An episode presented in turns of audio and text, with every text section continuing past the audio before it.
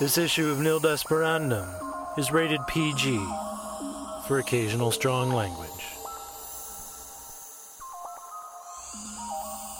Nil Desperandum 16 Memories of Childhood by D. Thomas Minton. D. Thomas Minton resides in Hawaii with his wife, daughter, and three and three quarter cats. Apparently, one of them has only three legs. Writing is his first passion, but since it does not pay the bills, he moonlights as a marine biologist and prefers to spend his workday underwater. His fiction has appeared in OG's Speculative Fiction and Cosmos magazine, and he was recently a finalist in the Writers of the Future contest. Our narrator is Riki Robinson. You can find him on the web at mordantworld.com or at bearcrawling.com.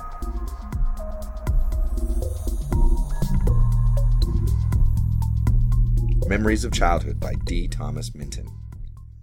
All right, all right, said Margie, waving her hands for silence. Enough war on terror talk. The four of us had finished several bottles of wine, and her face glowed flush in the soft lamplight.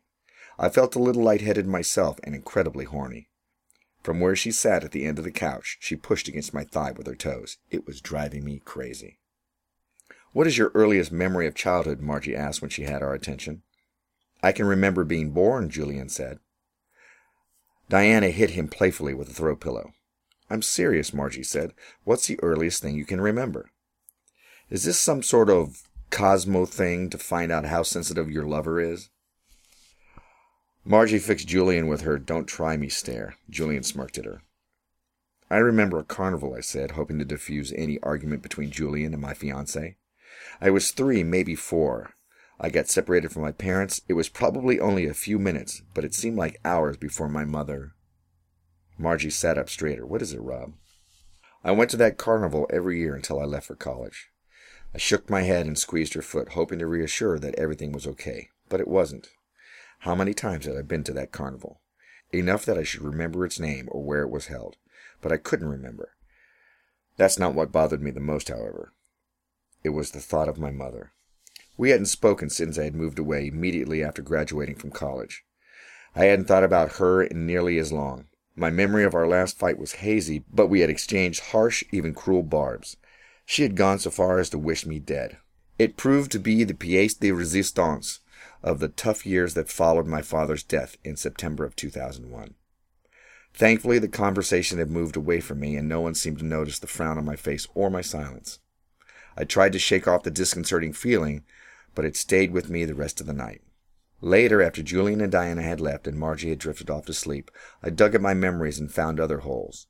I couldn't remember the name of my high school or my first girlfriend's last name, and what did my dad do for a living? Blank. I remembered him coming home late every night. On Thursdays, we would go for pizza with sausage and mushrooms from Gino's Pizzeria. But what did he do for a living? I must have been drunker than I realized. I slid from beneath the comforter, Margie groaned but rolled over without waking. My head hurt, so I took a handful of aspirin and drank a liter of water. I smiled, realizing I'd been thinking about several blowout pledge parties from my fraternity days. But when I couldn't recall the names of any of my frat brothers or even the name of my fraternity, my stomach began to hurt. I pulled a shoebox of old photos down from the shelf in the hall closet. It held about a dozen prints that I hadn't looked at in six or seven years. I sat on the couch, flipping through them one by one. With each picture, my stomach tightened more. The pictures were generic me surrounded by buildings or trees, maybe some water in the background, sometimes a nondescript beach, other times a lake. I was alone in every photo, and I could find no distinguishing landmarks in their background. They had no date stamps, but based on my age in them, I was in college. At times, a photo would trigger a general memory of going to Fire Island or down to the city, but never anything specific about the photo itself why it had been taken, by whom, or where. I tossed the pictures back into the box. I noticed something odd about one of them. It was thicker than the other photos, and when I thumbed the edge, I realized it was two prints stuck together. I couldn't get them apart without tearing the bottom one, so I used a thin bladed knife from the kitchen to pry them apart. It took me half an hour to do it without damaging the bottom picture. The second photo was of me with a dark haired woman.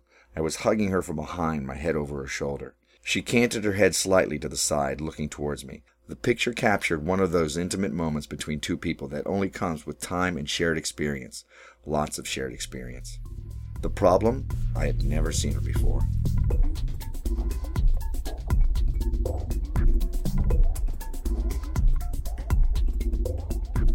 I hid the photo in my coat pocket, and before Margie awoke, I made an appointment to see a doctor that afternoon. While Margie attended her weekly Saturday lunch with her mom, I saw Dr. Avery. He was dutifully concerned when I described my inability to remember things from my childhood. I showed him the picture of the dark haired woman and explained that I didn't know her. I could hear the panic in my voice, but I'm not sure that he could. He asked about stress at work, whether I was taking any medication or other drugs, and if I'd been feeling depressed. He ordered a blood workup, stress physical, and scheduled me for a CAT scan on Tuesday afternoon. For the next few nights, after Margie had drifted off to sleep, I spent hours on the internet trying to self diagnose my condition. I learned a lot of things cause memory loss. Discouraged, I gave up reading medical websites. Besides, I realized that my pattern of memory loss was unusual, and nothing I had read seemed to explain it. My memory holes were always subtle. For each incongruity, a logical explanation always existed to explain why I had never noticed it.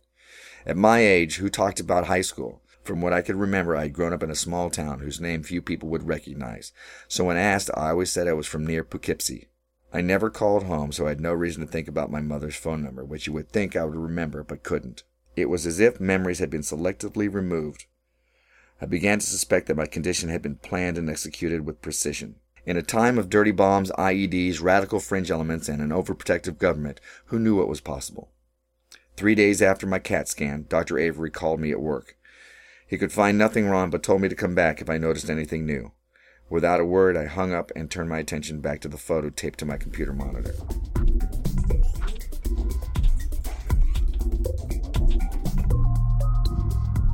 I spent more time each day staring at the photo of the man who looked like me and the dark haired woman. I refused to acknowledge that photo man was me. To do so would be to admit something wrong, something sordid. I did look for and find a small mole on Photoman's cheek. It matched the one beneath my right eye. I lost count of the number of times I scanned the woman's face with a magnifying glass, searching for clues. She looked like a well to do Northeast type, one who came from money, but not too much money. Perhaps she was the daughter of a moderately successful lawyer or maybe a dentist. Sometimes two hours would pass before I'd snap out of my trance, feeling guilty. It was like I had hired a private investigator to photograph my cheating spouse, but it turned out I was the adulterer. I knew this didn't make any sense, but the existence of the photo made it real, and the fact that I hadn't shown it to Margie made it illicit. What could I say to her? That's not me when it looks so much like me that even I thought it was. Telling her that I'd never seen this woman before seemed like an excuse a 12 year old boy made when his mom finds a stash of well fingered Playboy stuffed between his mattresses. One evening, I sat watching the latest terror update on television. Margie sat at the other end of the sofa reading a book, her feet curled beneath her. The latest news on Frank Dorian washed over me, barely registering. Dorian had been convicted seven years ago under the material support statutes for aiding terror groups in a series of attacks going all the way back to the World Trade Center. A ruling on his final appeal was due any day. I wasn't sure why, but I had followed the case from its start. Tonight, like many nights recently, I couldn't focus on it. Out of the corner of my eye, I noticed Margie glanced at me around the side of her book. In the last few weeks, her furtive but concerned looks had increased. While we ate dinner in quiet, as we drove to visit her mother, or in bed as we lay together, not touching. No matter how much I assured her everything was okay, I know she sensed something was wrong. I had tried to tell Margie earlier that day about the woman in the photo, but the words never came, so I bought her a half dozen roses. Her foot pushed against my thigh, and I reached down and gently squeezed her toes. She set her book aside next to the flowers on the end table and crawled to my end of the couch. We melted down onto the sofa until we were prone. She kissed my neck. Over her shoulder, I stared at the vase of roses. I knew them for what they were gilt flowers. Margie pushed herself up onto her elbow. Rob, what's wrong? It took me a moment to realize that I had been laying there staring at the flowers and thinking about the woman in the photo. How many minutes had passed? An infomercial had replaced the terror update on the television. I felt my face burn. You've been distant. Like you're not even here. Her brow creased at the corners and her mouth dropped. With both hands, I pulled her face towards mine. I kissed her on the forehead, then wrapped her in my arms and held her tightly. She rested her head on my chest. Her shoulders shuddered. Are you sick?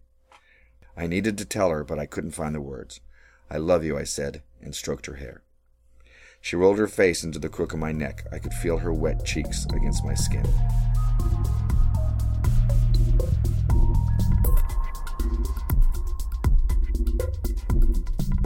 Almost three weeks after finding the picture, I hired a private detective.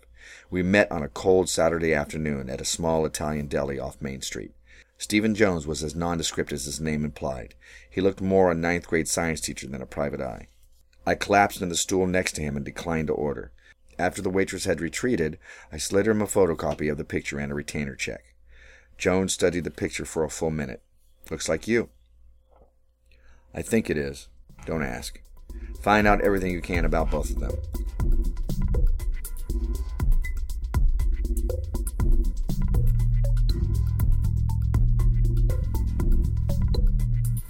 The next Friday, I met Margie at Cafe Coffee. The small cafe had a quality selection of caffeinated drinks and a soft, warm ambiance. Julian and Diana usually joined us for our weekend celebration, but both had begged off this week. I sensed that both had felt the increasing tension between Margie and me. We sat in plush chairs away from the door, which seemed to let in more shocks of winter air than it did people. Margie tried to start some small talk, but I was unable to keep up my side of the conversation, leading to an awkward silence that stretched out for several minutes. Rob, you're starting to scare me. If something is wrong, you can tell me. Furrows formed in Margie's brow and small wrinkles creased the corner of her eyes and mouth. The past few weeks had not been kind to her. I had not been kind to her. I shifted into my chair. The cafe suddenly felt twenty degrees hotter. I owed her an explanation, but could I tell her the truth? I went to see a doctor a few weeks ago. Her body tensed, her knuckles squeezed the white on her mug. He didn't find anything. She exhaled loudly. But I am having problems with my memories. I have these holes. I can't remember things. Lots of things, like pieces of me, are falling off into the snow and I can't find them. I raised my hand to stop her from coming to me. But that's not the worst of it. I dug into my pocket and pulled out the worn photo. I handed it to her. The photo trembled in Margie's hand. Her voice was thready. Who is she? I don't know. You don't know? I looked at my hands. They were shaking. The memory holes are so calculated, it's like they were planned, like somebody did this to me. I know it sounds crazy. Maybe I am crazy. I don't know that woman, and it scares me. She moved towards me. I jumped up from my chair and stumbled away from her as if I was contagious. I don't know what's wrong with me. I don't know if I'm forgetting things or if they never existed. Rob, let me help you. How can you help me? She stopped approaching and stood with her arms hanging at her sides. The photo of me and the mystery woman hung loosely between the slender fingers of her left hand. Her engagement ring looked dull and black in the diffused light. I realized that the cafe had gone quiet. The staff watched us from behind the counter. I took a deep breath. For the first time in a long time, my hands had stopped shaking. I need some time. Please give me time. Margie put the photo on the table near my tea mug. I could see the tension in her arms and shoulder. Okay, Rob, but I'm here when you need me. When I said yes, I meant it to be forever. She pulled on her coat, pausing to wipe her nose and eyes. She hesitated as if she was going to say something, then wrapped her scarf around her neck. Just a little more time, that's all I'll need. She nodded and then left in a burst of winter air. I crumpled the photo, but stopped short of throwing it into the trash. Reluctantly, I smoothed it out and stared at the two people. Who are you? I fished my cell phone out of my coat pocket. Jones answered after a single ring, and we arranged to meet in 30 minutes at a nearby 24 7 diner.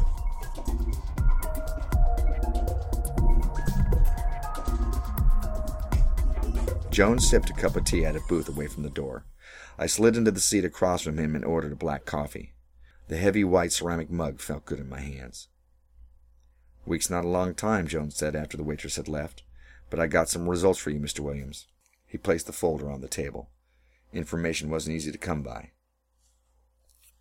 I produced a check for our agreed upon amount and slid it to him. He passed me the folder in exchange. That guy your twin or something? Inside the folder, photocopies of two Massachusetts driver's licenses sat atop a thin stack of papers. One had a picture that was unmistakably me, but from how I looked ten years ago. The name along the left hand side read Daniel Taylor, the other license belonged to Amanda Taylor, the dark haired woman. Had a hard time with those. Seems both were removed from the system about six years ago. Don't know who did it or why. Fortunately, I know a guy who does computer backups for Mass DMV. He found them on one of the old tapes in his basement. Don't ask.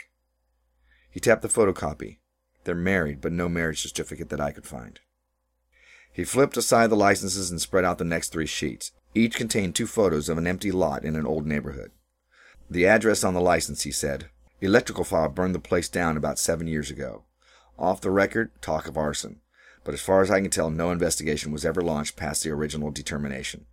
Daniel, Amanda, and a baby girl were killed. Couldn't find an obit, though. Names too common to dig up anything else in just a week.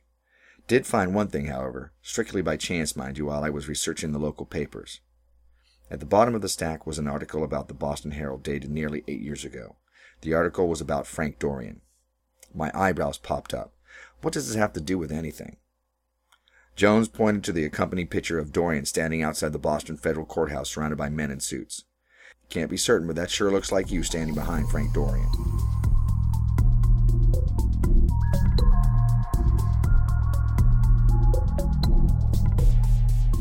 An hour later, I barreled down the New York State Thruway towards Boston. As the mileage markers counted down, the knot in my stomach twisted tighter. Near Springfield, I finished the last of the antacids I had purchased outside of Syracuse. A mile before my off ramp, I pulled onto the turnpike shoulder, hyperventilating. After several minutes of breathing into my hands as if they were a paper bag, I forced myself onward. The Washington Street exit dropped into a quiet residential neighborhood filled with historic colonial style homes. Old maples and oaks lined the narrow streets. Their bare branches offered little resistance to the early morning light. The empty lot on Prospect Street was overgrown with brittle weeds. Leafless hedges surrounded it on three sides. It looked just like the photographs Jones had given me. I'm not sure what I expected. Maybe I was hoping for a spark, some memory. I parked the car across the street and walked south along Prospect, hoping the neighborhood might trigger something. But nothing about this place felt like home. With some surprise, I found that I had walked around the block and was back at my car. My face was raw from the cold, and I slumped against the driver's side door, exhausted. The house next to the empty lot had a light on. I had come so far, I had nothing to lose. I knocked on the door. An old woman answered. She hid behind her chain door, looking at me through the crack. I'm sorry to disturb you so early. I smiled, hoping that I looked better than I felt. Might I talk to you for a moment? I'm not interested in your literature. The door began to close. Wait, I'm not selling anything. I need to ask you about the house next door. She must have heard something in my voice, because the crack widened a little. Are you one of those reporters? What with appeal and all, they've been snooping around recently. I'm sorry? Her eyebrows pushed together. She looked me up and down a second time. It's cold out. Come inside. I'll make you some cocoa. She makes the cocoa from scratch with baker's chocolate, sugar, and whole milk with a splash of heavy cream. She set the mug in front of me and sat down on the opposite side of the small table. Out the kitchen window, I could see the empty lot through the leafless hedge. You remind me of him, she said. The man who used to live next door. When I didn't say anything, she continued. He and his wife were such nice people. Their daughter, oh, what a cutie. She smiled as if the memory were a chocolate truffle. What happened? The place burned down, oh, seven, eight years ago, right after Frank Dorian went up for trial. You know, Frank Dorian. The cold radiating from the window glass slipped through my shirt sleeve. I shivered. People say Dan, that was the man next door, was the one of his go-to men, but I don't believe it. She shook her head. They said it was an electrical file. Lots of folk around here think Frank Dorian was behind it. If he was, then he deserved what he gets. What's your interest in this? I hadn't thought that far ahead, so I sipped the cocoa. This really hits the spot. I smiled at her. Her eyes appraised me, the warmth fading out of them. I was an old friend of Dan's from way back, I said. I wasn't able to make the funeral for personal reasons, so I wanted to stop by and pay my respects. I live out in California. Her eyes softened again. I made up several stories about California, nonsense stuff based on TV shows I'd seen. I had never been there, at least not that I remembered. I finished the hot chocolate and she collected my mug. Thank you for the cocoa, but I need to be going. On the porch I hesitated. Were they happy? Did they love each other? She placed a frail looking hand on my arm. Her squeeze was barely perceptible through my coat sleeve. They were very happy and very in love.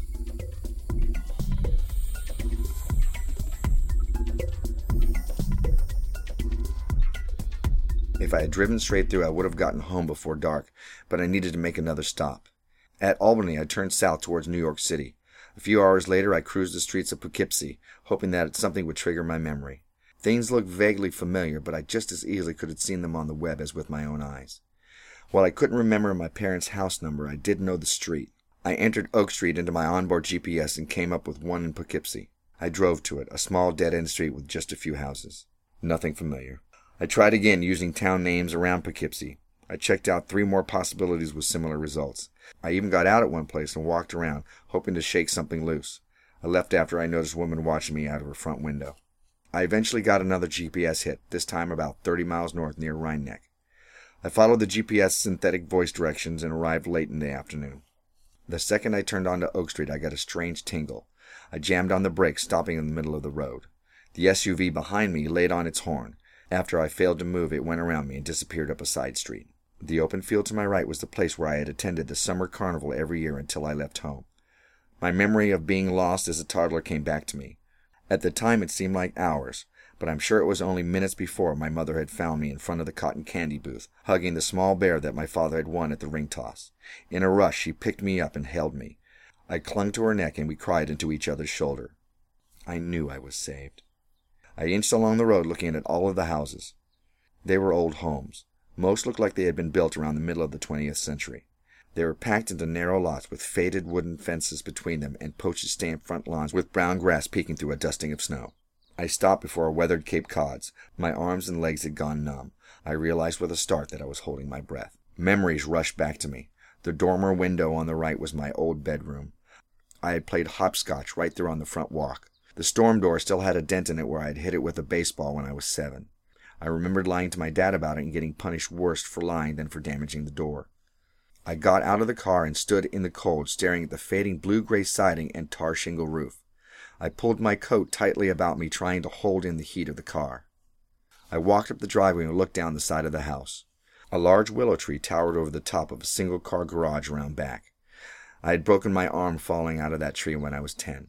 On the edge of the driveway, just a pace from where I stood, I had kissed Amy. I couldn't remember her last name, but remembered her blonde hair, the smell of her makeup, and the way her small breasts rubbed against my chest when we kissed.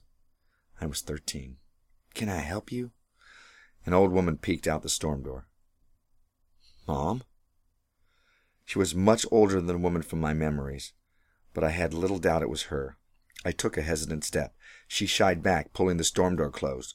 Mom? You must have me confused with someone else. I stood at the bottom of the front stoop, my name is Robert Williams. I grew up here. When I was ten, I broke. Her face went ashen. My son is dead. She slammed the inside door. I leaped onto the stoop in a single stride and knocked on the door. I rang the bell. Please, I need answers. Go away or I'll call the police. Her voice was muffled. After a few minutes of trying, I gave up. I went back to my car and sat watching the house. I didn't care if she called the police. Everything I saw now triggered memories from my childhood. Our dog Boots, an old faded green Ford Taurus parked in the driveway, the snow fort I had built with Cody and Andy after the blizzard of 1996. Clear and powerful, the memories came back so fast that I couldn't analyze them for incongruities. Lighting off M80s in the backyard. Dad pushing me on the rope swing when I was six. The fight with my mother after my father had died. I started to cry. I sat there for several hours. At some point, I fell asleep slumped over the steering wheel. I was startled awake by the woman who I had recognized as my mother tapping on the driver's side window. The sun had settled behind the rooftops. It was getting dark. She frowned. Come inside. It's cold out here. I followed her into a cramped living room. The furniture was old and familiar. I had spilled a glass of grape juice on the chair near the fireplace when I was in high school. I could see the edge of a faded stain sticking out from beneath a crocheted maroon throw. Mirrored curio boxes filled with small Hummel statues lined the walls. Lamps with frilly shades provided a warm glow. The house smelled like beef stew and homemade biscuits. It smelled like home. On the glass top coffee table were half a dozen thick leather bound albums and piles of loose photographs. She motioned for me to sit down. They told me this couldn't happen, she said after a long silence. She dabbed at her red and swollen eyes with a handkerchief, the one with a pink rose embroidered on the corner. I remembered it was from Dad's funeral. She picked up a framed photograph from the pile on the table and handed it to me. It was a picture of a young Marine looking sharp in his uniform. His face, stern, tough, was a carbon copy of every Marine photograph I had ever seen, but the eyes were unmistakable. They were the same as hers. That is Robert Allen Williams, my son. We had such a fight when he joined the Marines out of college. In my anger, I told him I didn't care if he went out and got himself killed. We never talked again. Six months later, he was killed in Iraq.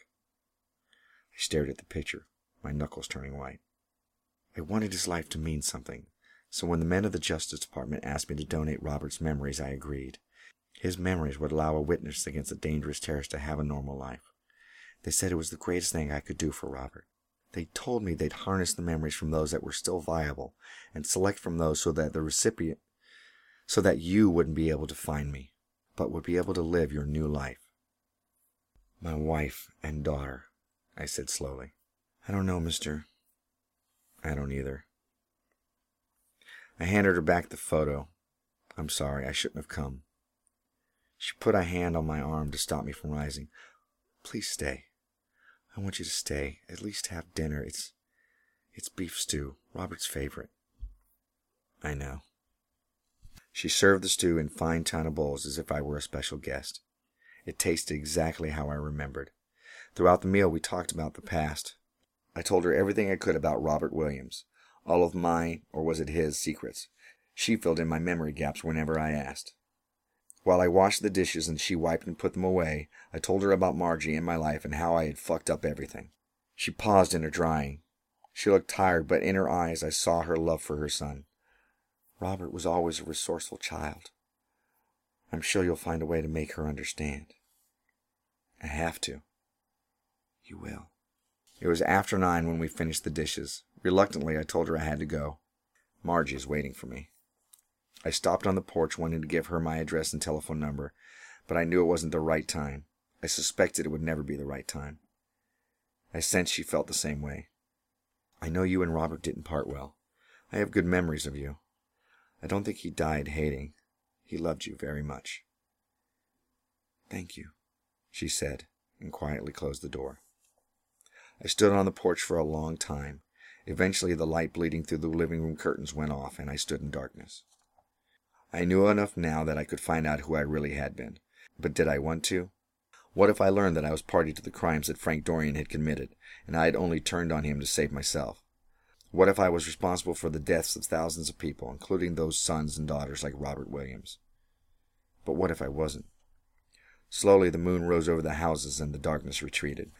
What if my wife and daughter were also hiding, and the fire was our way to shed our past lives? Did I want to know that and realize that they would no longer know who I was? That thought wasn't as painful to me as I thought it should be, but that was because I was no longer Daniel Taylor. The memories of Robert Allen Williams, no matter how flawed and painful, were my memories now. They were, I was certain, no less painful than any other man's memories, but they were mine.